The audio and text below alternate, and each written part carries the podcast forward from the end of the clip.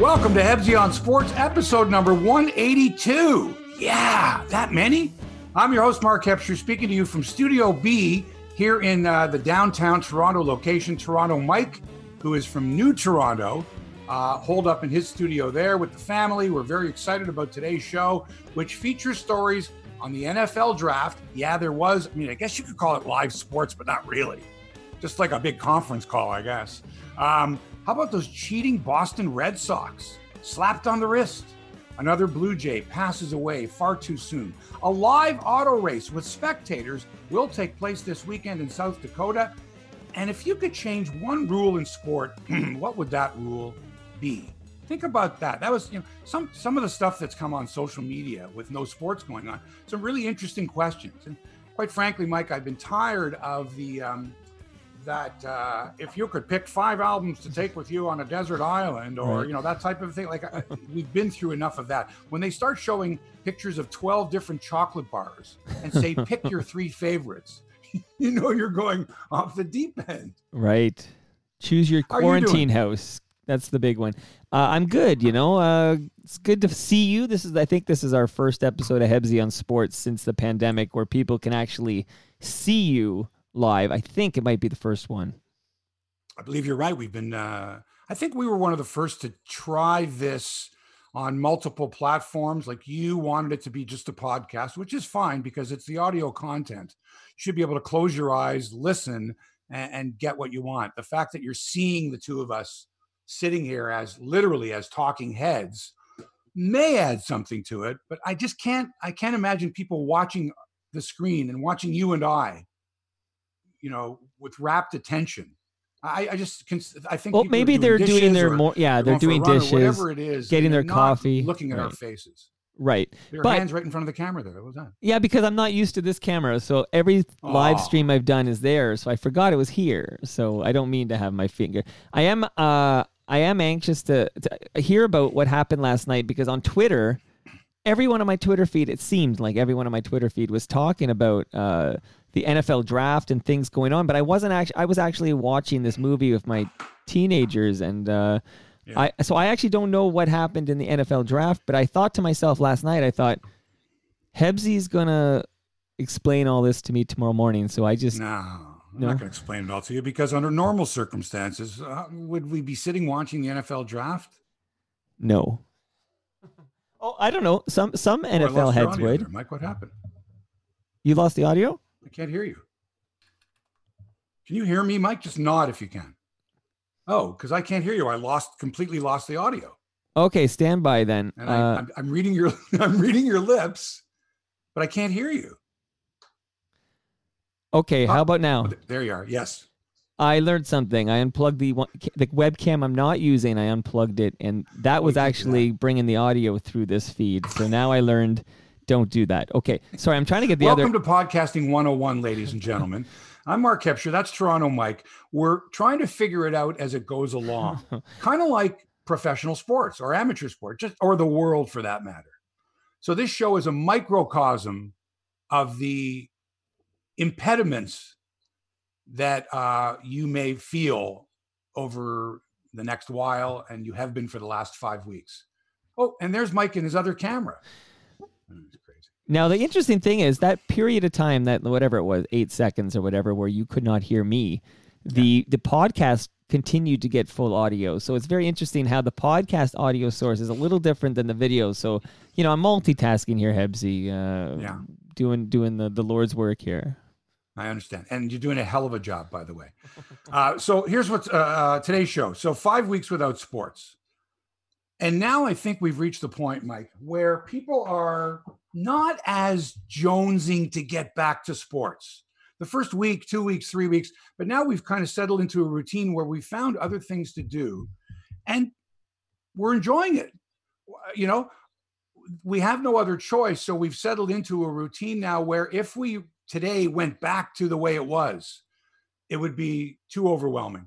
I think we've got to gradually kind of get. It's almost like someone said to you, "Okay, you're going away for a year. You're going to learn a few things. When you come back, you're going to be better off. Everyone will be better off."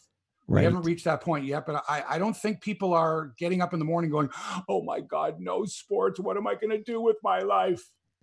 It's like if you were starving. I hate terrible analogy, but let's say you were starving to death. Okay, you can't just go eat like a large pizza, right? You can't. You gotta eat a little bit, a little bit more, and then you can build yourself up to a healthy state. Is that a terrible analogy or what? No, it's not. But I do think that we're we're not as anxious um, as we were at first. We've we've kind of gotten in this. All right, we understand the way it is. We have to flatten the curve. It's going to take a while. None of us is thinking, you know, we'll be watching the NHL in June or whatever. And this NFL draft is sort of a yeah. Well, the NFL is hoping that by September, when the schedule starts, everything will be back to normal, or at least in some way that they can play the games.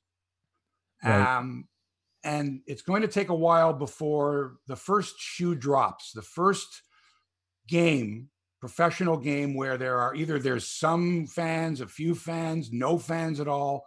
But the fact that it's going to be a league game and it's going to be televised and we can sit down and watch it, that will be the measuring stick for all other sports. So, which is going to be the first one? There's a NASCAR race, that not NASCAR, an auto race this weekend in South Dakota where they're allowing 700 fans to come into the speedway. It's a dirt track and watch. And the governor there is like, whoa, you can't do that. So here's one jurisdiction that's like itching to get out there. So, okay, we're going to let 700 of you watch a an auto race. I don't know if there's going to be physical distancing. Maybe if they only allow 700 people and they all seat uh, are six feet away from each other, right? that'll be all right. Is that an outdoor? I don't know. That's an outdoor. I don't know if I right? go to that. Right, but that's outdoors, right? What's that have to do with anything? No, okay, because there's an interesting, uh, an interesting study I was reading the other day. It was a great source. I can't remember. I would say if I could, it might be New York Times. great source. can't remember. It was something like the New York Times. If it wasn't the New York Times, anyway, just know it wasn't like johnsblog.com or something like that. but this is okay. So basically, it was talking about. I don't know, a pretty good sample size of cases and how 98.5% of these cases came from either be from indoors like ca- was fa- caught indoors or in public transit. And they were talking it really did seem like like for example what if we moved all of our schooling to outdoors and you know people who go to you know churches and religious services move them all outdoors? Like it really does seem like uh possibly this thing is not spreading very easily outdoors. And then I think if it's an outdoor event and, and if you could be two meters away from everyone, and I don't know how you do that with washrooms and concessions and getting well, no, people you, through the uh, gate. People just continue doing what they've been doing. Right. I mean, we're used to it anyway. Mike, when I walk down the, the street and I see someone coming towards me, I immediately make sure I'm going to be six feet away from them when I pass. Oh, yeah. Them. Why can't we continue that in society? Well, you can, but if you're at a sporting event, like how do you get through the gates and stuff? Like you queue. Well, it- same thing. I mean, you only so many at a time. And what about washrooms? You just try to hold it in for you don't. Same thing. Same thing. You just, you know, um, just be smart. What about concession? You just don't sell concessions, maybe. Maybe there's no concessions for the beginning. No, the way the concessions have to work is that you make your order and then they place it on a table or a tray somewhere and then you go and get it. Yeah, you know. It can be done. Okay, and you wear a mask maybe and you just uh you don't touch your face. Yeah, you just take the same precautions as you've taken. Well, okay, Hebsy, if I may, I spent uh, a couple of mornings ago. I was was it yesterday? No, Wednesday morning. I'm at uh, the hospital because I needed an X-ray.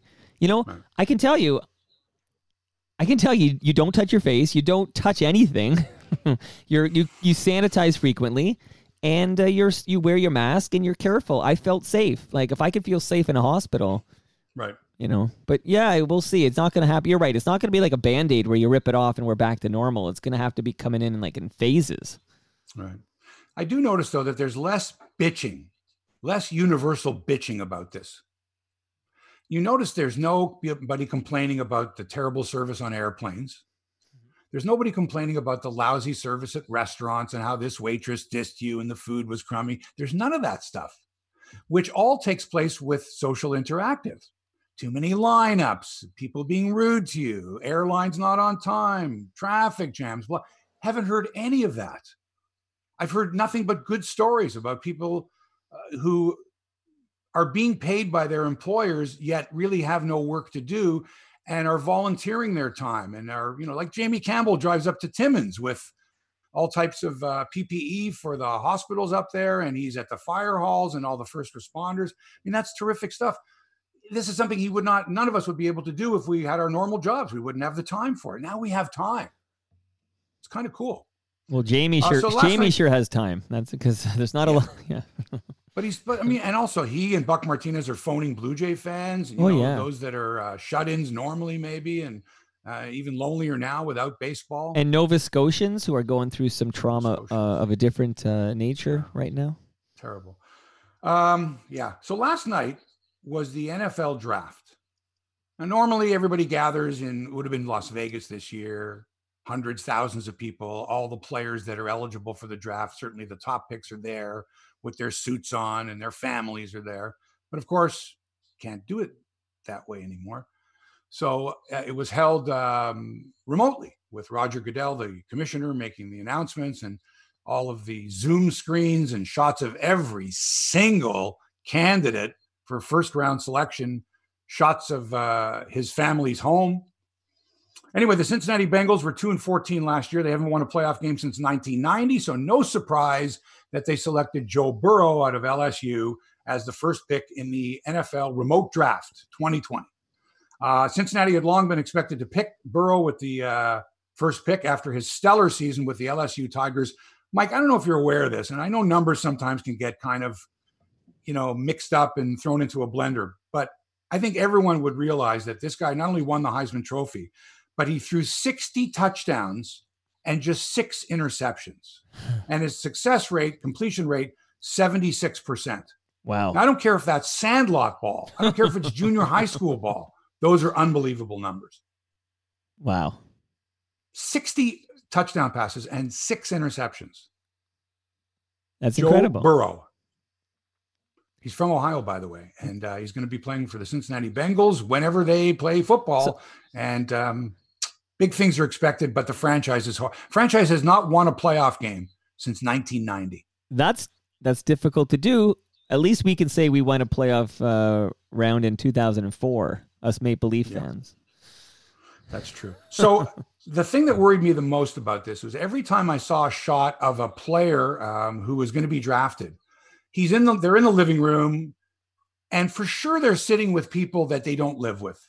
They're not physically distancing. These NFL draft picks, you Hmm. can't tell me that every one of them that you see is live has been living in the home with the parents and the cousins and whoever else is there. So when I see these big parties, I'm like, wait, there's 12 people. You're not telling me 12 people live in that house Right. and there's little munchies and uh, crudités and cocktails and everything sitting on the table there and going this is not a physical distancing group these are people that's like yeah come on over for the draft and they've got a camera set up there of course and and uh, they keep switching to and there's joe burrow's family and they're all waiting. And plus half of them are dressed to the nines. Like come on come like come over Right. forget the physical distancing. We're going to be on television maybe probably on national television espn or whatever so look good. So there's this one drafty, and i can't think of who it was where his sisters or girlfriend or mom or whatever are all wearing short dresses and high heels and bling. And all that just looked so wrong they should be wearing sweats and t-shirts and look like grungy and everything like that. Right. We've been sitting around for the last, you know, five weeks waiting for this draft. it's true. I need to shave myself. Uh, yeah, things are getting rough over tell. here. I know. It's white. It's the same color as my skin. My beard is coming in very white. yeah.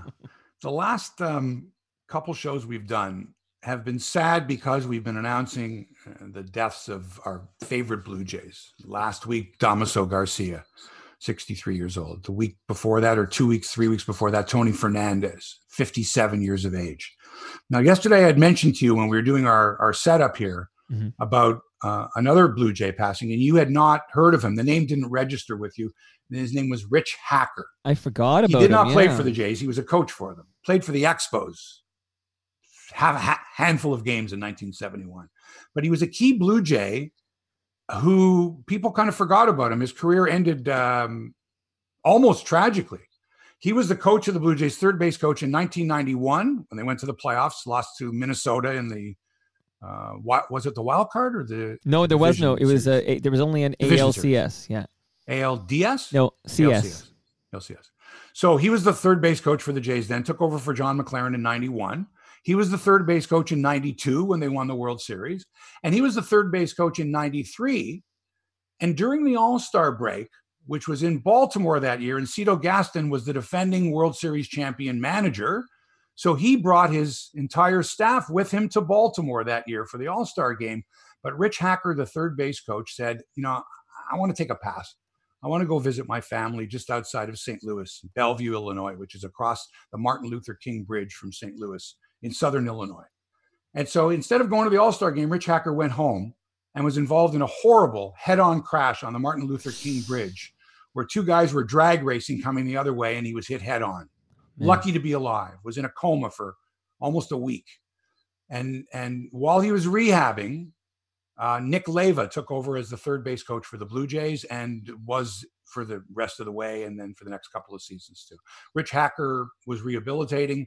He came back during the playoffs, threw out the first pitch in one of the games, uh, think of the World Series or the Championship Series in 93, and sat on the bench and watched Nick Leyva, you know, congratulate Joe Carter on the series winning home run. Wow. And never got his job back. I mean, he worked, he did some um, statistical work and stuff like that, but he was obviously shaken from that car accident. He died yesterday, 73 years of age, complications from cancer. Super nice guy.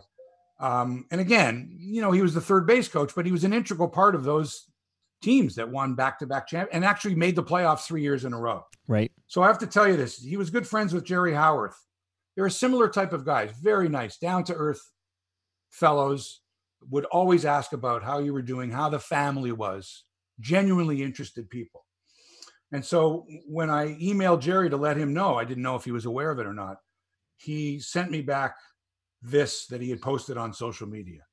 This is Jerry speaking. You often hear about someone who is a nice person. For me, Rich was one of the nicest people I ever met in my entire life. From the first day I met him, he never changed. And that included him having to go through his awful car accident in St. Louis that was not his fault. Rich had the unique ability to always move on to the next day with the most positive attitude, no matter what. And I admired him greatly for that. And I'm sure he did that fighting his cancer too, until today, which was yesterday. God bless you, Rich. You were the best well summed up. Yes, absolutely. And so another member of the Blue Jay family. And it's funny too, because he wasn't there that long, but he was part of their greatest success. You know, and if you were to say, hey, name Cito Gaston's coaching staff or whatever, we might kind of go, oh, geez, I don't know. Gene Tenace was the hitting coach, right? Yeah. I don't remember the rest of them. Rich Hacker was the third base coach on that team. By the way, the Blue Jays have announced that they will pay their employees through May 31st. So that's like mar- sports- marketing teams and uh, everybody? Yeah. Okay. So now sports teams now, I mean the villains now in sports are the teams that are not paying their employees uh, at, for as long as teams like the Blue Jays, for example. And the Buffalo Bills, there was a big story about the Buffalo Bills, the owners, the Pegula family, are just they're losing all kinds of money. They're cutting staff. Uh, you know, it used to be four people for four different jobs. Now they've slashed three of those jobs, the the people, right? And the one person that's left has to do all four jobs. So a real terrible culture there, and um, they're being questioned as to their the loyalty to their employees and vice versa, because they're not keeping up with other pro sports franchises who are paying their part-time employees, their game staff employees, the people that are doing the television games, stuff like that. They're coming up to some arrangement with them, but the the Sabres and the Bills and the other teams under the Pegula umbrella are not. Now, Hebsy, you've heard this many times. You know, uh, Blue Jays are owned by Rogers, and you've heard like, "Oh, I wish a, like a crazy rich guy would just buy the team because a crazy rich guy would be less concerned with."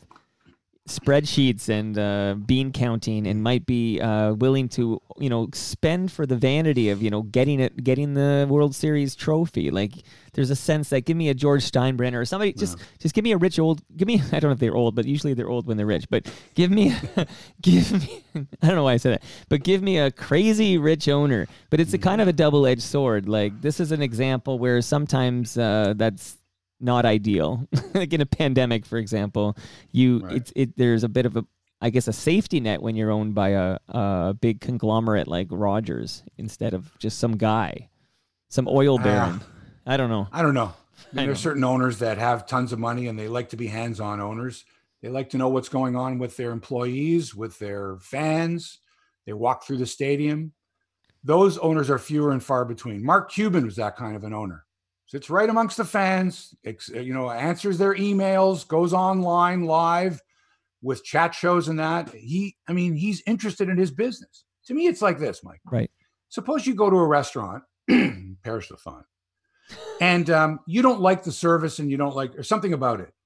Would you a never go back, but never make a comment to the owner or anything like that? so that they would improve their service or their food?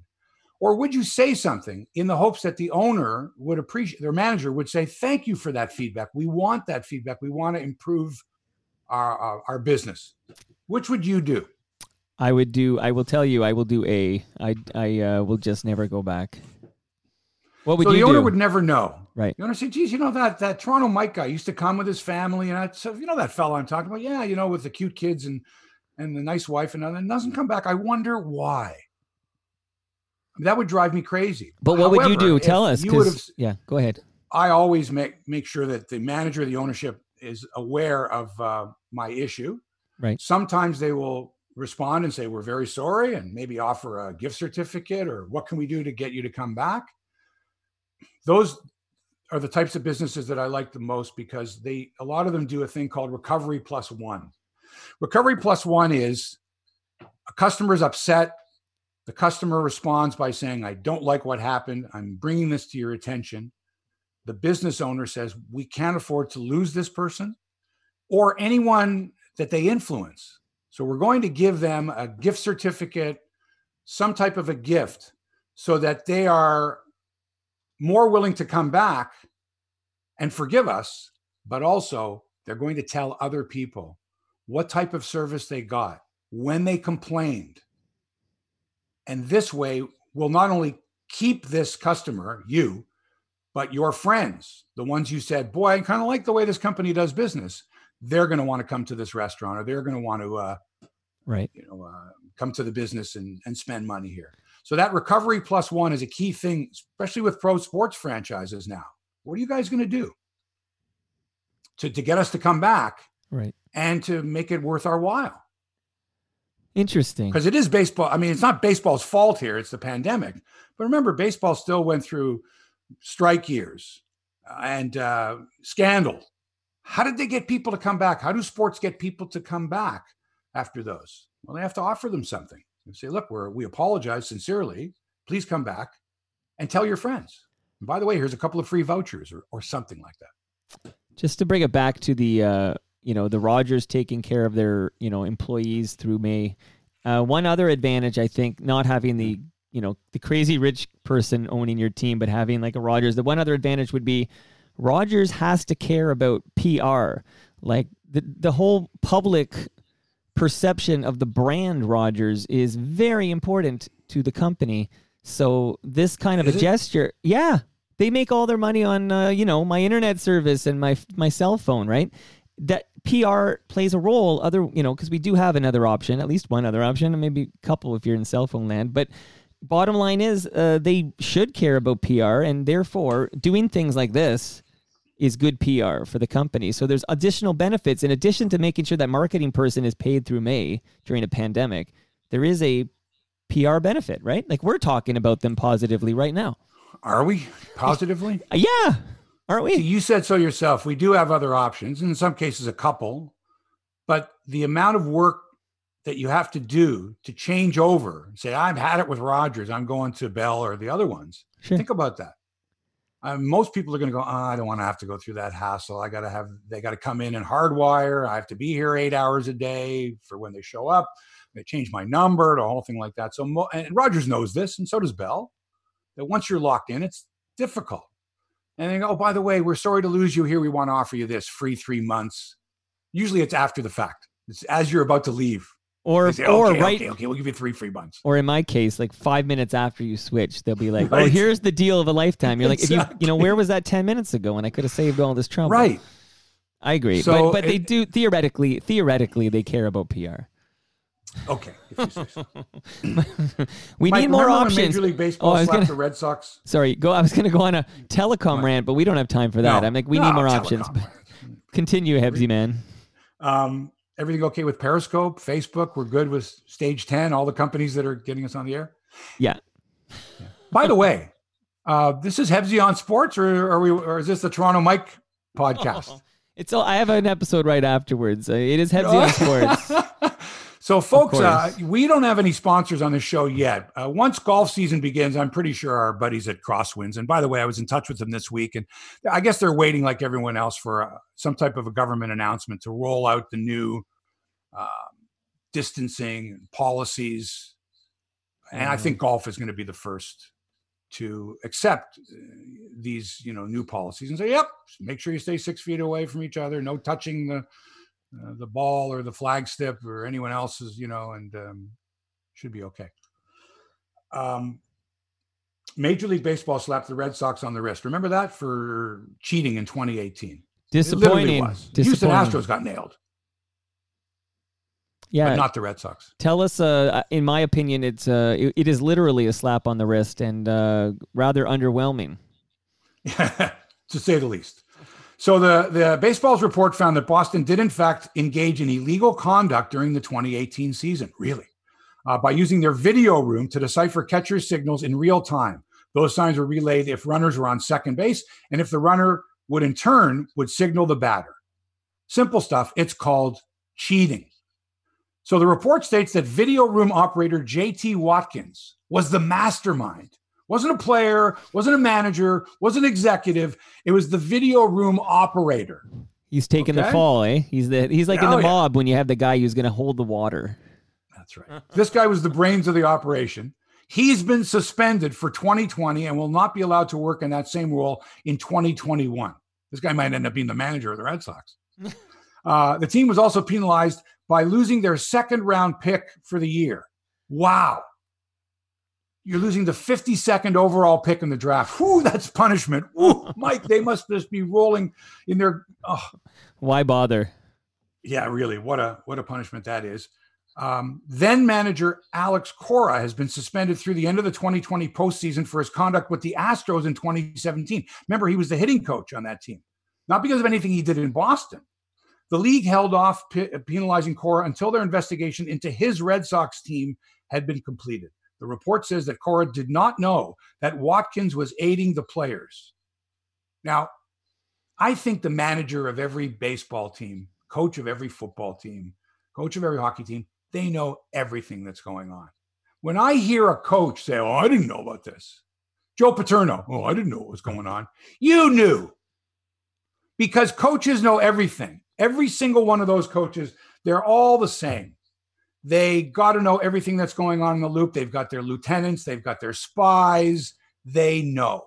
So for Cora to say that he had no idea that this JT Watkins, the brains of the operation, was uh, getting runners signaled so that they could tell the batter what pitch was coming, and the manager didn't know this. Like the manager sitting there going, "Geez, how did Mookie Betts know that was going to be a fastball? He didn't know." Right.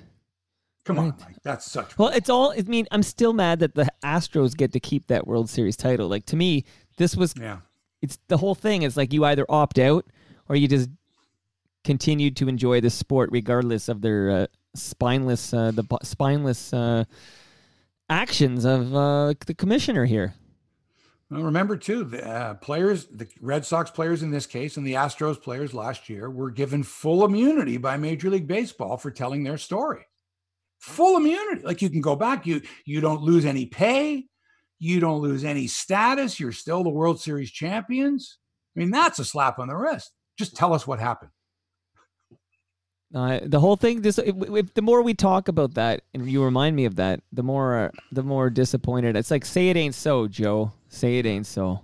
Does this change the way you look at Major League Baseball? I mean, when it comes to how they police their own sport. Of course. Yeah, no, to me to me this is not nearly uh harsh enough. The the Would the you try cheating? Well, personally, you might lose a second round draft pick. Uh, I hope not. Like to be honest, I'm I'm glad my team wasn't caught cheating in this fashion. Like the Houston Astros are the Houston Asterisks as uh, far as I'm concerned. Yeah, I don't disagree with that at all. Um, without any enforceable restrictions against large gatherings in place in the state of South Dakota, because of the uh, coronavirus pandemic. Park Jefferson International Speedway, that's a dirt track in North Sioux City, South Dakota, is planning on holding the Open Wheel Nationals on Saturday with ticket sales capped at 700. The track seats 4,000. They're going to allow 700 people in to watch this race, which is sanctioned by the IMCA, the International Motor Contest Association. So you've actually got some na- former NASCAR drivers that uh, are racing this open wheel dirt track. There's, you know, racing's very popular. Um, NASCAR, of course, is the biggest. Right. Uh, Grand Prix, uh, open wheel, IndyCar, but there's lots of dirt track stuff. Lots of, you know, Cayuga Speedway and those things. And right. There's lots of those kind of tracks. And people feel, look, one driver sitting in a car against a bunch of other drivers sitting by themselves in cars. Fans distanced enough away from each other that they can enjoy. I what could hurt? Well, yeah, here is where I I see the biggest difference between uh, our country, Canada, and the country to the south of us, the United States, in that it does seem that there are pockets of the U.S. that are just going to go back to normal very quickly, and it can kind of, you know, if you read about it in the news, you can kind of get a little bit like concerned and frustrated. But we have to realize uh, different countries, different cultures, and different. Uh, different mindsets on this entire thing. I would I, I can tell you that won't be happening in this country anytime soon. But I'm sure not I'm, well how soon will what happen Saskatchewan in this already has rolled out a five ten point plan. They're going to be the first ones to try to go back to normal before anyone else. They're going to open golf courses, they're going to open parks. Yeah, that, they've got dates set up. That's different, though. To me, no, it's uh, not. It's a different a, jurisdiction. Uh, this is my point, Mike. Go ahead. That you can't say all Canadians are going to be this way, all Americans are going to be this way because even though, and I believe there's still seven or eight states that haven't, uh, you know, imposed the the, the stay at home rule, right? And South Dakota is one of them. But here's the differences: mm-hmm. the governor of South Dakota, Governor Kristi Noem, said earlier this week fans should not attend the races. "Quote: I'm going to strongly recommend to the people of South Dakota they not go, they stay home." We're asking that they be wise and smart to continue on the path and a plan that we've laid out for South Dakota for several more weeks. So here's the biggest problem, Mike. There are jurisdictions, South Dakota, Saskatchewan, Florida, where they're loosening some of the restrictions. Georgia. They feel that, uh, you know, a little bit here won't make much of a difference. Kind of like the folks that said, ah, we'll go on the beach in Jacksonville, Florida, and what's going to happen? Kind of like the the the cannery in um, in Vancouver, where 25 or 30 people tested positive in a in a, a food processing plant. I'm sure they said, "Oh well, we'll let them stand close to each other," or something happened there. And so this is the problem: is that when the governor of the state says, "Please, you know, don't go," we're urging you not to go. Yet you are allowed for this to happen. That's when you've got a problem because people in other states, like if I'm from Nebraska, I'm going, "Hey, guess what? We're going to South Dakota for the weekend. We got tickets for this open wheel, wheel race. It's okay to go. We're allowed to go. Sure. It's not illegal. Right. Right.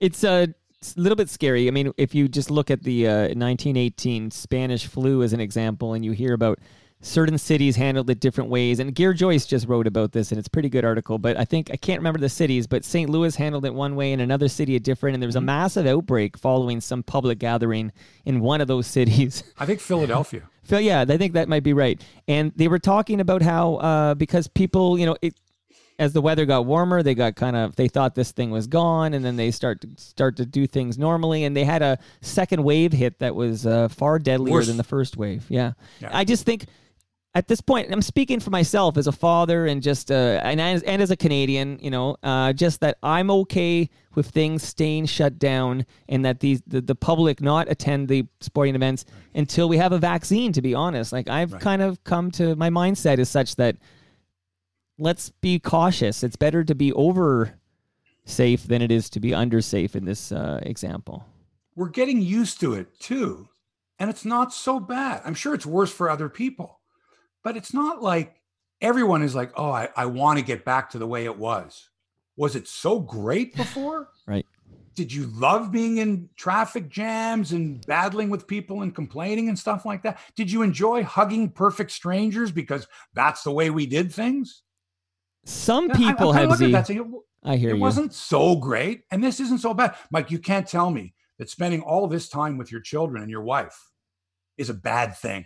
But we're lucky, Hebsy, right? Like, I mean, uh, I'm making still, I would say, approximately 60% of my old income. I'm still bringing in, right? Like, and I'm not paying child care services. So it's not as big a gap as that, even. So there are many, many, many people listening to us right now who are basically living on public assistance or whatever the uh, emergency relief benefit, the CERB. Right. And if that is insufficient for you to kind of make ends meet, you may want things to get back to normal uh, faster than you and I do. But Of course. so those people, I am totally like uh, compassionate and I understand that there's a whole different factor at play economically. But you're right. Other than that, no, I mean, I'm not complaining anymore. Like I'm more upset at the broken wrist than I am at the pandemic. But you know, Right. Because I- you can't ride your bike. I can't ride my bike. That's tough. Can you not get the uh, cast cut down to the point where you can actually have a grip on the handlebars? Okay. and- Firstly, there's two that. First, I don't want to. I don't want to mess with this because it's like I got six weeks of this, and then I can get back to normal. It's sort of like the pandemic.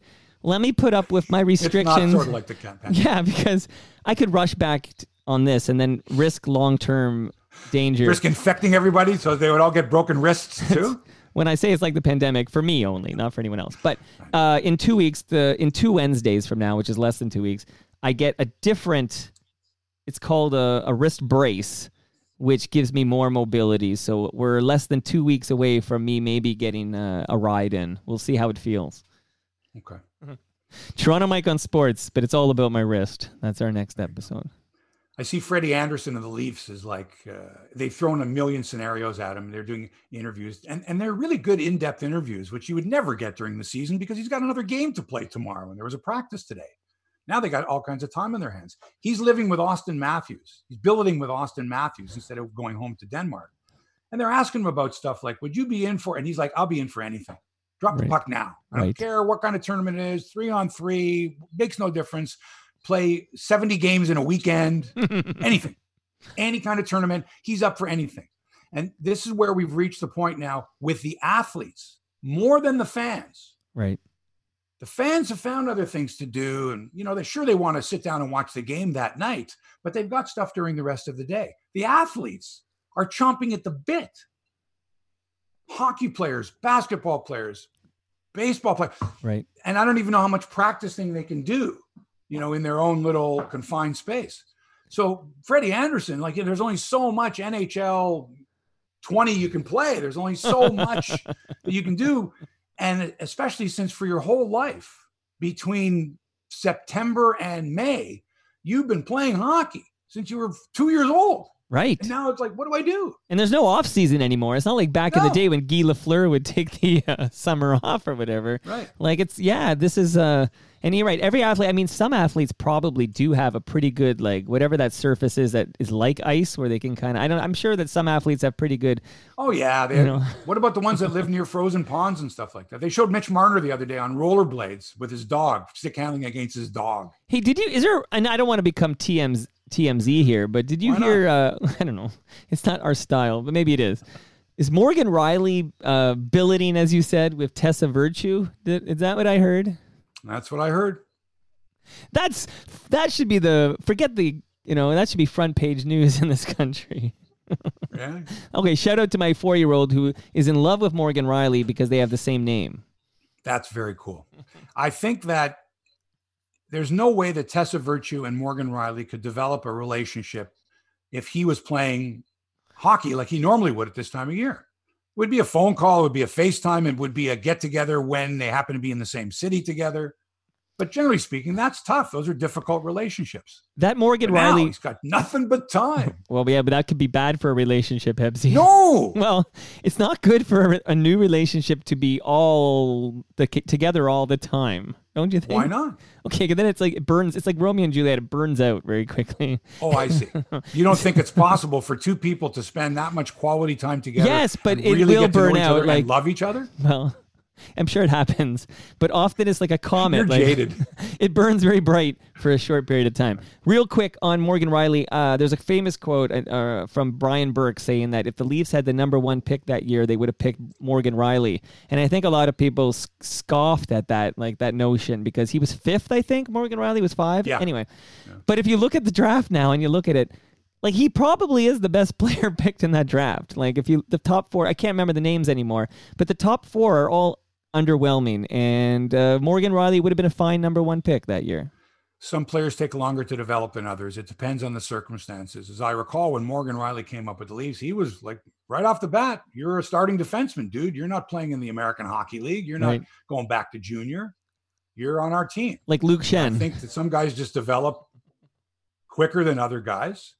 And the worst stories are the ones where you trade a guy too soon and as soon as you trade him, he develops into a great player. I remember when the Maple Leafs traded Garry Unger, and he turned out to be a phenomenal player. But it took him till he was 25 or 26 years old. And um, there's lots of stories like that. Lots of stories where a guy gets traded. He was a high draft pick. Al Iafrate, for example, was a fine player for the Leafs. But once they traded him, he became a better player. Right.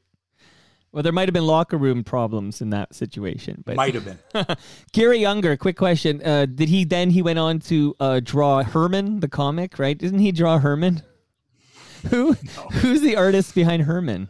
I'll Google uh, it while know. you continue. I'll Google Unger. It. it was Unger or something. Okay. okay, okay. Uh, but Garry Unger was an Iron Man player in the NHL. He played you know, like 900 and some odd consecutive games. I always thought was a very underrated player maybe not deserving of the Hall of Fame, but but pretty close. You go look at Garry Unger with the St. Louis Blues. Okay. And uh, he was a phenomenal player and, and and I think very underrated. Herman was by Jim Unger. Okay. maybe Garry's brother. Look, the Leafs had a lot of really good players in the late 60s and early 70s that they lost because of Harold Ballard for the most part. Some really, really good players when the WHA came along, he was like, ah, these clowns, on. go ahead, let them go. He let half of his team go. Right. I mean, his entire defense corps ended up going to the WHA. Another Ricky argument. Ley, Brad Selwood. uh, trying to think who else was on that team. Oh, I know. Um, Selwood, Ley, O'Brien, Glennie was on that team. Jim McKenny was on mm. that team. Who else went to the WHA? somebody else. Anyway. By the way, that's another argument against that uh, crazy rich guy owning your team. Right? Yeah. Well, like we'll take why, why we'll would take you Rogers buy a over that team yeah, go ahead. in the first place? An individual. What for? Because you love the sport. You want to root for your team. Vanity. Vanity. I think if you asked any sports fan, you know, would you like to be a team owner? They, yeah, if I had the money, that would be the best. Sit in the owner's box, okay? Wear the team colors. That's my team. Right like uh like uh, what, what the, the the guy they booted out there Sterling right? Who, uh, is it Ballmer who Donald, bought, Donald Sterling. Right like that's your it's usually vanity it's just so you can you can tell people you own this team and you can yeah it's it's all about the ego. And it also gives the fans somebody to look at as the villain. Rarely do fans go oh we love this owner. We'll do anything for this owner. I mean it's great when you're winning but people don't go even when Steinbrenner bought World Series championships for the Yankees. Mm-hmm. You know, people still disliked him because he got rid of the way he treated Billy Martin or he kept trading guys or, you know, all that stuff. Basically, but, just win, baby. But once a team loses, you know, you look at ownership and it's real easy to pick on. I mean, there are hundreds of villains out there that owned professional sports teams, still do or did that were essentially run out of town or fans didn't want to put up with their nonsense anymore, their product, and, and they ended up selling to some corporation like, that pumped money into the team.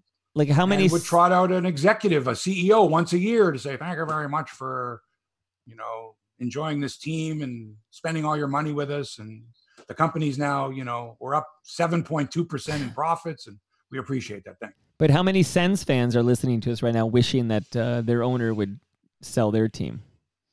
Yeah, I can tell you this people in Hamilton are still upset about that because they felt that they should have gotten that team, not Ottawa. And if you look years later now, they're hmm. probably right. And that team has just failed miserably. several ownership groups.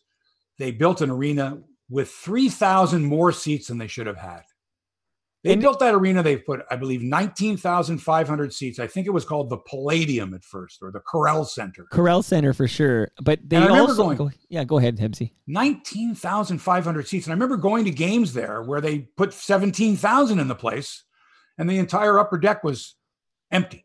Looked And- awful. And you know, you know Ottawa as well as well as I do. That that's really a city where that arena should be downtown. Like that city, it's like the, the, they built it. You got to drive there and park. Ottawa's a very walkable. Hell, you can skate that city, right? Like it's a walkable, bikeable, skateable city, and they built it way out on uh, a, a highway. It's a terrible place for an arena. But they weren't the first to do that. A lot of sports organizations found land that was cheap, labor that was cheap, help from government and getting some tax breaks. You know, build they had to build an interchange off the highway for that arena in Ottawa. Right. That's how far west of the city it is. Friends of mine that were season ticket holders could not give away their seats during uh, weekday games.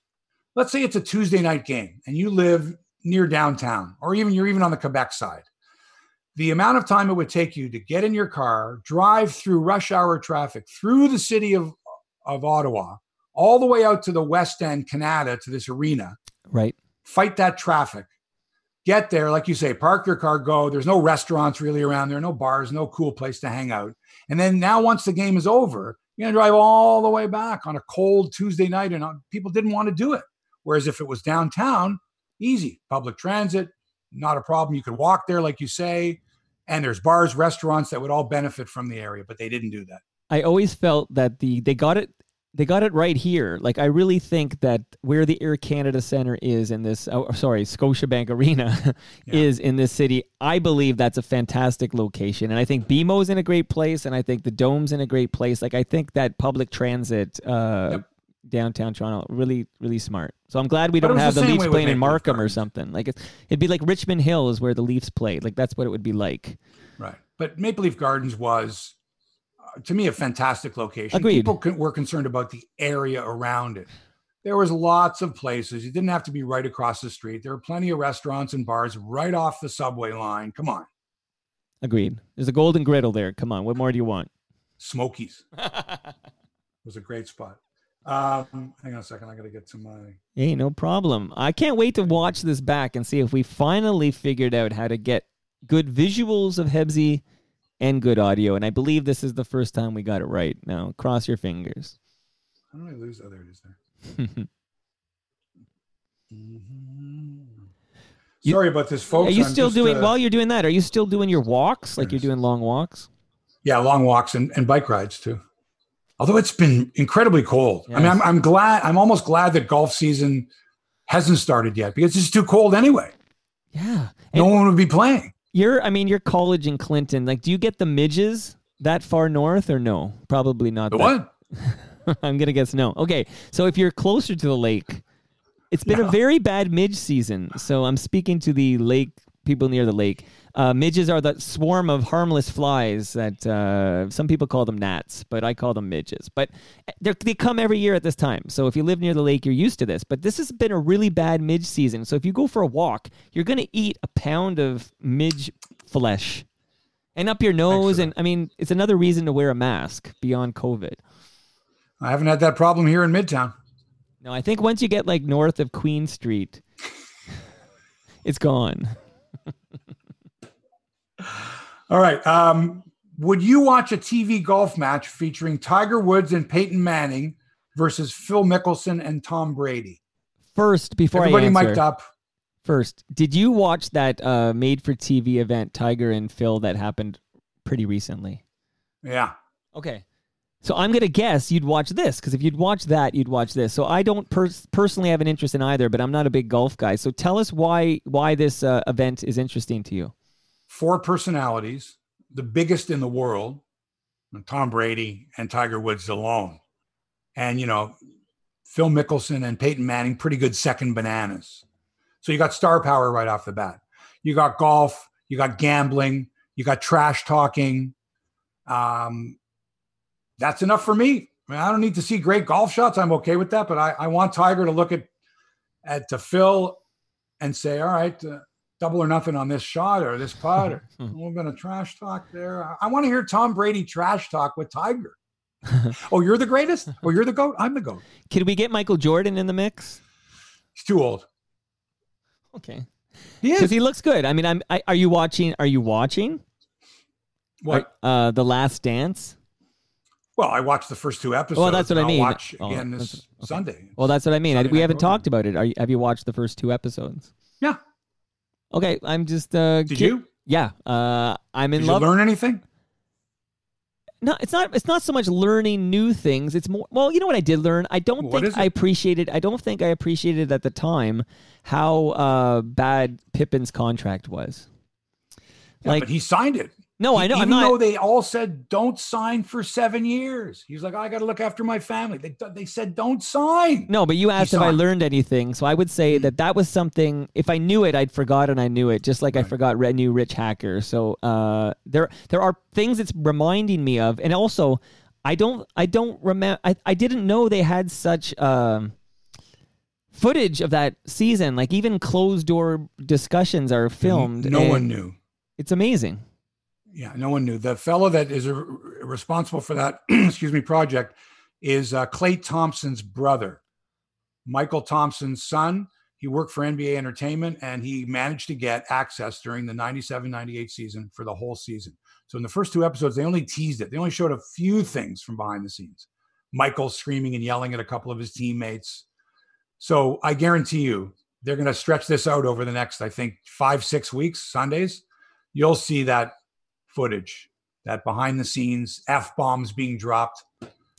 We have to wait that One of the extra best- day uh, in Canada. We have to wait the extra day to see. No, no. You only have to wait an hour. Is that right? I Yeah, thought it had to air it's on over- ESPN. Go ahead.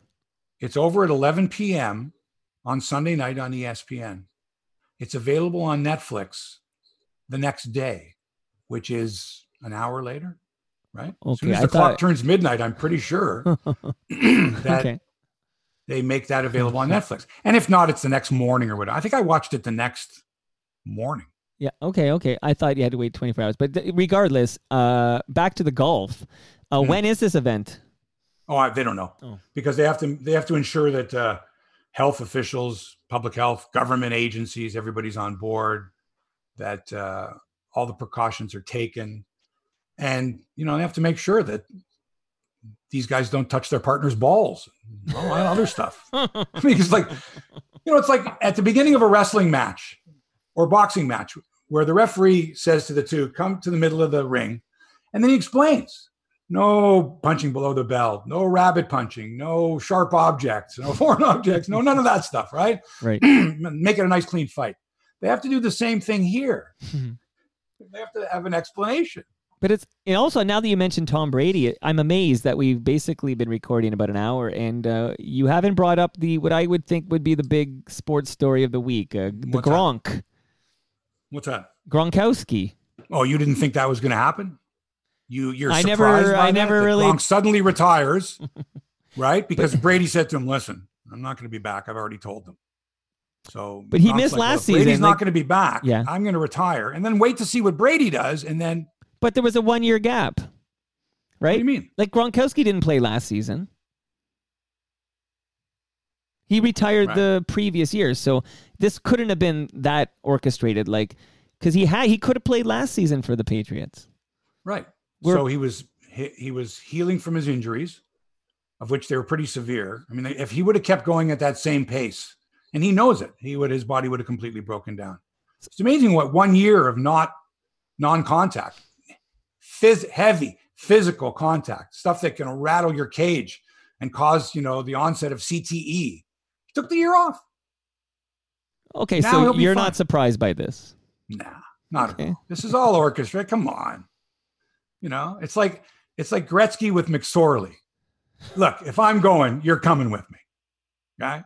Yeah, the but fact of the McSorley didn't McSorley retire. Didn't take the year off. yeah, but that's a big didn't take the difference, right? Okay. But the other thing is, Mike, when someone says I'm retiring, the first thing in my mind is, really?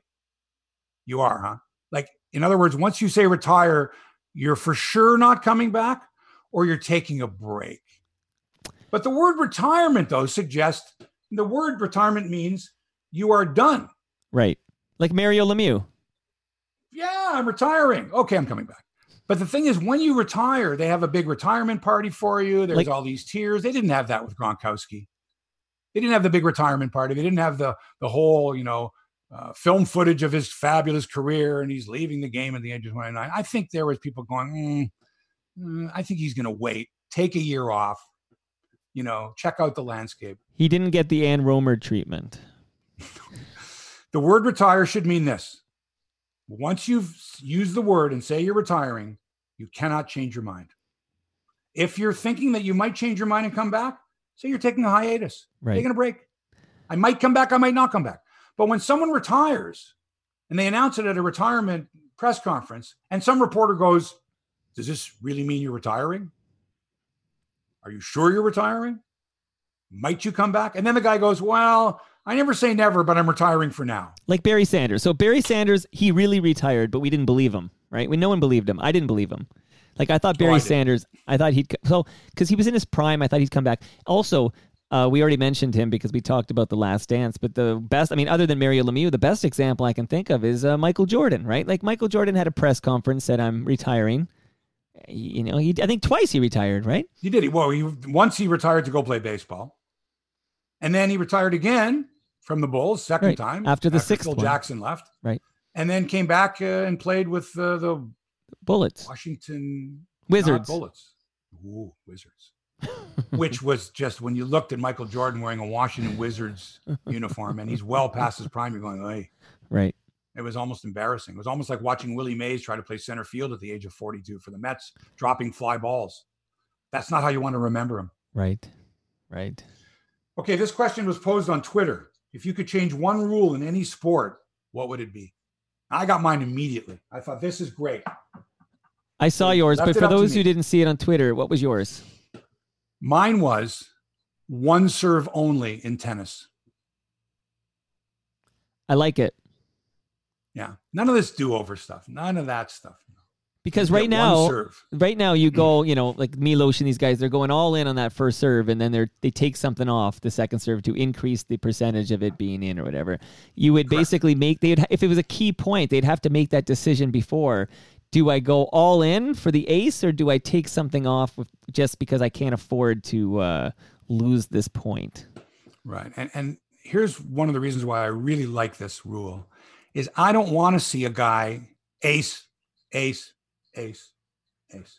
That to me is boring. I want to see 10. I went back and forth. I want to see some. And if you make sure that there's only one serve, then as you say, Mike, the server has to determine, okay, am I looking for placement here, speed here? Make a lot of 'Cause if I miss it, I lose the point. I just think it would be much, much better sport. And I don't know who came up with the idea of ah, do it over again. Right, Like what other sport has that? right. You don't no, get do that in over again. volleyball. You don't get I that missed in a volleyball. penalty shot. Try it again. Right, right. I like Volleyball, your you idea. say? I said, yeah, in volleyball you don't get the you, you got the one No. shot. Right. It goes into the net. That's it. Ping pong or table tennis, same thing. Right, badminton. okay, I like it. All those. I like it a lot, uh, and also, but I will. Well, only only mild argument is that you say aces are boring. I still I like aces. Like I find them exciting. No, no, no. Okay. I didn't say they're boring. I'm saying if the guy is if the guy is obviously a better server and and every one of his service games is ace, ace, ace, ace. Like Milos was like that. Right. He would, you know, he, he all four points would he would ace the guy, and then on return of serve he couldn't return the serve, and he it was strictly up to his service game. I'd like to see tennis players be a little more well rounded in their games. One serve. That's That's a, a really interesting idea, and I, what I would yours be? can I tell you next Friday. I need to think about it. Why do you need to think about it? What's one rule that you can't stand in sports that right, you'd well- like to have changed? I don't like it. I don't like the. I think it's got to be that delay of game penalty where the puck goes over the boards uh, without touching the boards or whatever. I feel like that should be there should be intent, like a judgment call on whether it was an accident or not, or intended to delay the game. How can you determine intent? I know, but that is I'm just thinking off the top of my head real quickly. I didn't expect this question. That that is something I really that drives me nuts in a game when a player flips it and it goes over the net, but it wasn't intentional and there's a delay of game penalty. I, I have to think but longer. again, how do you know it wasn't intentional? Come on, the guy's trying to get it out of his own zone and it goes into the crowd. That's intentional. I, right? The ice uh, surface is right. this way. The, the the stands are this way. Why not let the goaltenders play the puck wherever they want? Like, uh, like I know I don't like that. it's a goalie's call, and if a goalie want, like, let the goalie play it anywhere. How's that? Is that your answer? That's your final answer as to what? Are you Regis like now? Regis filming. that was that's there's that was a phenomenon. You remember the heyday of that show when everybody was like watching it in prime time? Will he get a million bucks? That's a funny little fad thing. Where in, I mean, it's like of the moment. All of a sudden, this is the big thing, and now it's means nothing. But Who wants to be a millionaire? You mean right when yeah, Regis hosting that show in prime time. any of those shows? Jeopardy, College Bowl, which was a great show that was on years and years ago, where they had students from colleges, two teams, and Allen Ludden was the MC, and he'd ask these questions, and you'd be sitting at home going, "I'm smarter than these kids," or or the opposite, like, who who knows about Victorian era art? Right. So I just think that normally, as as human beings, we want to measure ourselves up against the best. We want to see, oh, I knew the answer to that one, or yell at the TV. Excuse me. Oh, what an idiot! How could you not know the answer to that? They have a there's a Jeopardy one. They put it. Somebody put it on social media where the um, category is sports, and these three nerds could not answer any of the questions. I mean, the obvious questions. You know, the name of the Boston baseball team is right. like nothing, blank stuff. Right. And uh, and then he comes to the final question in the category of which they didn't even bother to guess. And he's like, if you get this, I will like I'll drop dead. Something to that effect. It was pretty funny. It is funny. And you just know that people are yelling at the TV, going, "How can you know Plato's philosophy and not know the name of the baseball team from Boston?" right. Nerds. Okay, I think we've wrapped it, Mike. I think that's it. Hit the uh, closing theme. That's it for episode 182 of Hebsy on Sports. And thanks to Toronto Mike, as always, for production and inspiration. If you're looking for something to read and a great Father's Day gift, hit me up on social media. I'm Hebsy Man. And buy the book, The Greatest Athlete You've Never Heard of. Wait. I just happen to have one right here. Greatest Athlete You've Never Heard of. Autographed copy by me. I've enjoyed the tweets. door. A lot of tweets. A lot of tweets flying around from people who just received their book in the mail and are loving it. So I really do encourage everyone who likes your work and admires your work should buy these copies that were intended to be uh, sold at live events that were canceled. Thank you, Mike. And uh, we're still working on a film, a documentary, docudrama. Not sure what. A lot of interest because it is a good story and it needs to be told. You and Mitch Azaria, you and Mitch Azaria should tag team that one. You know what? I don't know. I mean, Mitch is a fantastic producer, executive producer, but we're friends. I'm not sure I would want to That's okay. ruin the friendship over a possible project like that. I don't know. Good point. uh, the man's name, by the way, is George Washington Orton, the greatest athlete you've never heard of. Hey, thanks for allowing us into your headspace. Back with another exciting episode of Hebsy on Sports next week. Until then, so long for now.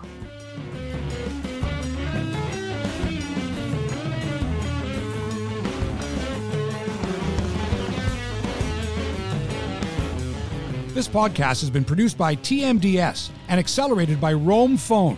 Rome Phone brings you the most reliable virtual phone service to run your business and protect your home number from unwanted calls. Visit romephone.ca to get started.